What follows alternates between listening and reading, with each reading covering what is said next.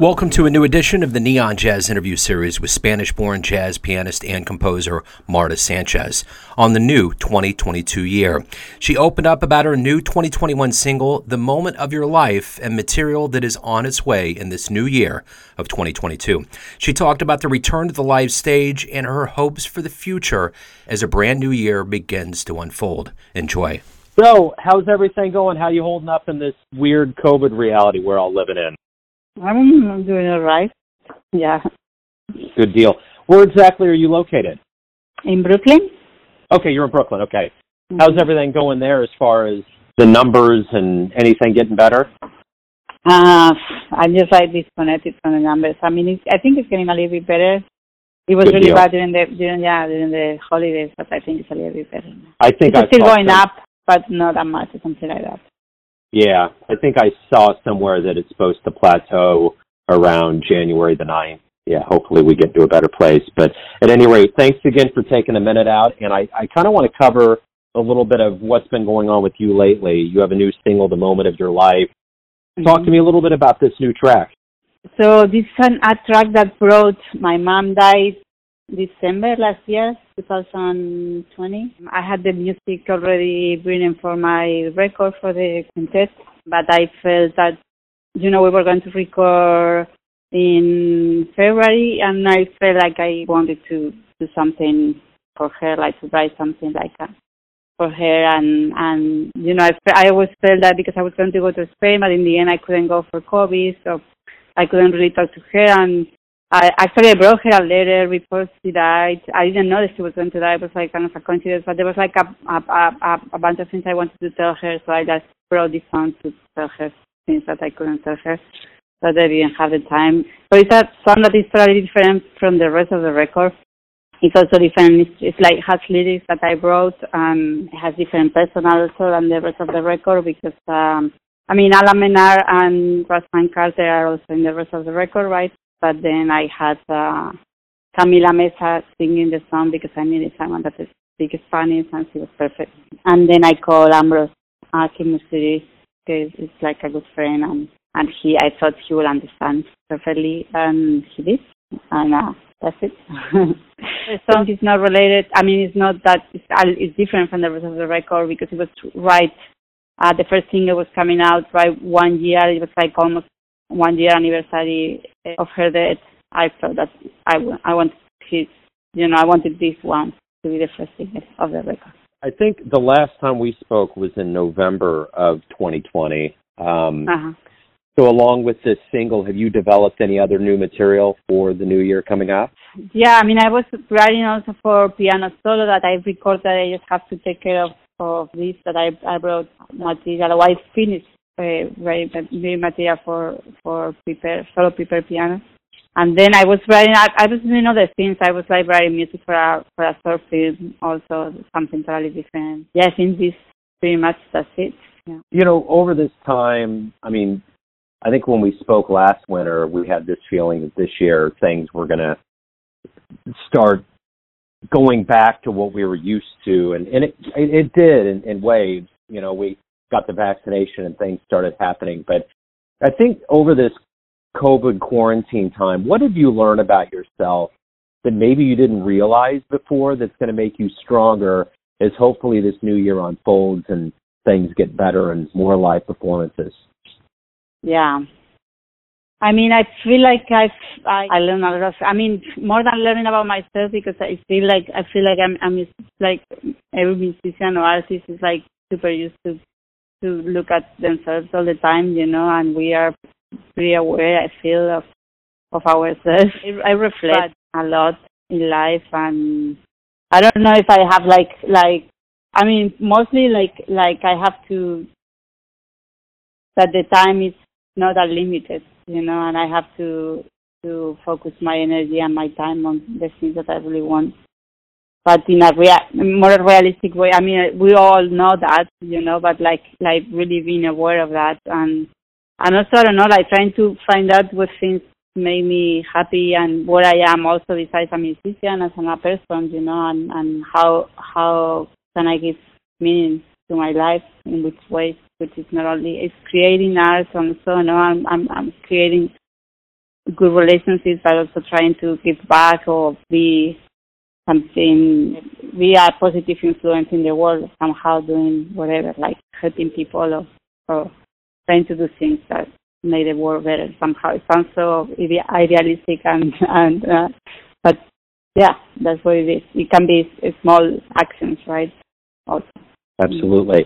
You know, in, in the the world of not only jazz musicians but musicians overall have really gone through a lot of changes over this time since March of 2020. I mean, there's been you know increased production skills, remote things, just survival techniques. So my question yeah. to you is, hopefully, as this year unfolds and things get better, the variant starts going away, and and just hopefully things start opening up more. How do you hope the world of not only jazz but musicians emerge stronger? How do you think that community will be stronger when things come back? Well, the thing is, like, to be honest with you, I feel things are. I feel like I played so much in the last like year. I don't know year, but in the last eight months or seven months, you know, that I I don't feel like we are still in quarantine, even though right now we came back a little bit to quarantine and and, and gigs got canceled, but it has been like in a period of two weeks, and I feel like they are gonna come back soon. And I still have gigs. It's not like they are, everything is like like nothing is happening, you know. I I'm still I still have gigs happening. So I'm not I don't know because I don't have that feeling that everything is you know it's it's like that anymore. I feel like we already came back. You know that's what I feel. But yeah. also in in the same sense, I, I repeat myself in the same. I feel like people is trying to be more aware of their way, trying to be more meaningful with everything. You know that they they are trying to do and and like everything, not not not taking everything for granted because you know and and and realizing that that everything is precious. So we have to try to do something with with that and take advantage of every opportunity to do something meaningful in every sense, you know, just not only with the music and, and but with, in a personal sense. And I feel like also people is more connected or is trying to connect more with other people, with other musicians and try to do something like more collective or trying to use music to do some good in the world. I mean, depends. So people take different roads, you know, but I feel like I've been I, I I've been more connected to musicians and and and I've been contacted and I've been contacting musicians that I didn't know, but I knew their work, but trying to, you know, it's a sense more of community maybe more than ever. What did it feel like when you actually got back on stage? When, when was the first time you really got back on stage, and how did mm-hmm. that feel to perform in front of an audience? Yeah. Uh, let me think which one was the first I don't remember which one was the first first place. And as I was performing in venues like extreme, you know, because there was like some venues that do like smalls and and Soapbox and other another venues that they were doing streaming. I remember that I performed with my quintet at the Creek, like in in Long Island, and it was like in of. I mean, this this I don't remember which one was the first one, but it felt super. Every time that that that we got to perform in front of an audience, it felt so special. That's what I was saying. Like, was saying that it, we realized that we that we're taking everything like for granted, and it's like I I feel. I mean, I don't know if that's gonna you know come back to whatever because we are like we get used to to the old things again, but I feel like for a period, for a period, like every time that we value so much every opportunity to to play and to play in front of an audience. It was so precious, and it was like we enjoy because I talk that with all musicians. Like we enjoy every second of it. You know, it was so special, and it felt something that it was so normal before. It felt so special, and so you know, it will give us so much happiness. You know. So you've said too that you know and I feel the same way. I think that we've kind of slowed down right now, but I think things are going to pick back up. What does your 2020 look like? How do gigs unfold? What do you what do you see this year kind of unfolding for you as far as like music and just in general? Yeah, well, I don't know. I hope great, but I have some projects. I mean, my record is coming out on February 25th, and I we have the CD release so at Roulette on, on the 21st, February 21st. And um, then hopefully, like a tour in Europe is coming up together also in March, and there are some other things, you know, happening with the record. Uh, this year, and then I don't know. I have projects. I have some projects that I wanna do. I wanna. I would like to write for things and maybe like start writing for big bands. There are ideas that I have, and and I wanna see if I can develop them. And also, I would like also to to release. I don't know if this coming year, maybe this year, maybe next one, but but finish finish my my solo piano record. That I just have to choose the dates and mix it and everything. But I have a lot of material recorded, so it's gonna take a little bit of time. I don't know. I mean, that's in the top of my mind. I'm sure there are other things happening that I'm forgetting, but hopefully it goes great and things don't close again and we can play a lot and travel a lot. I'm looking forward to it.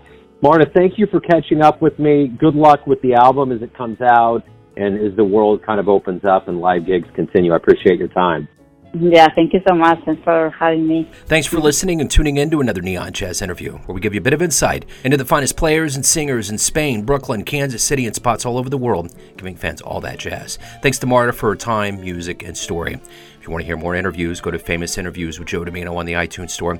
Visit neonjazz at youtube.com, and for everything Neon Jazz all the time, go to the neonjazz.blogspot.com. Until next time, enjoy the jazz, my friends.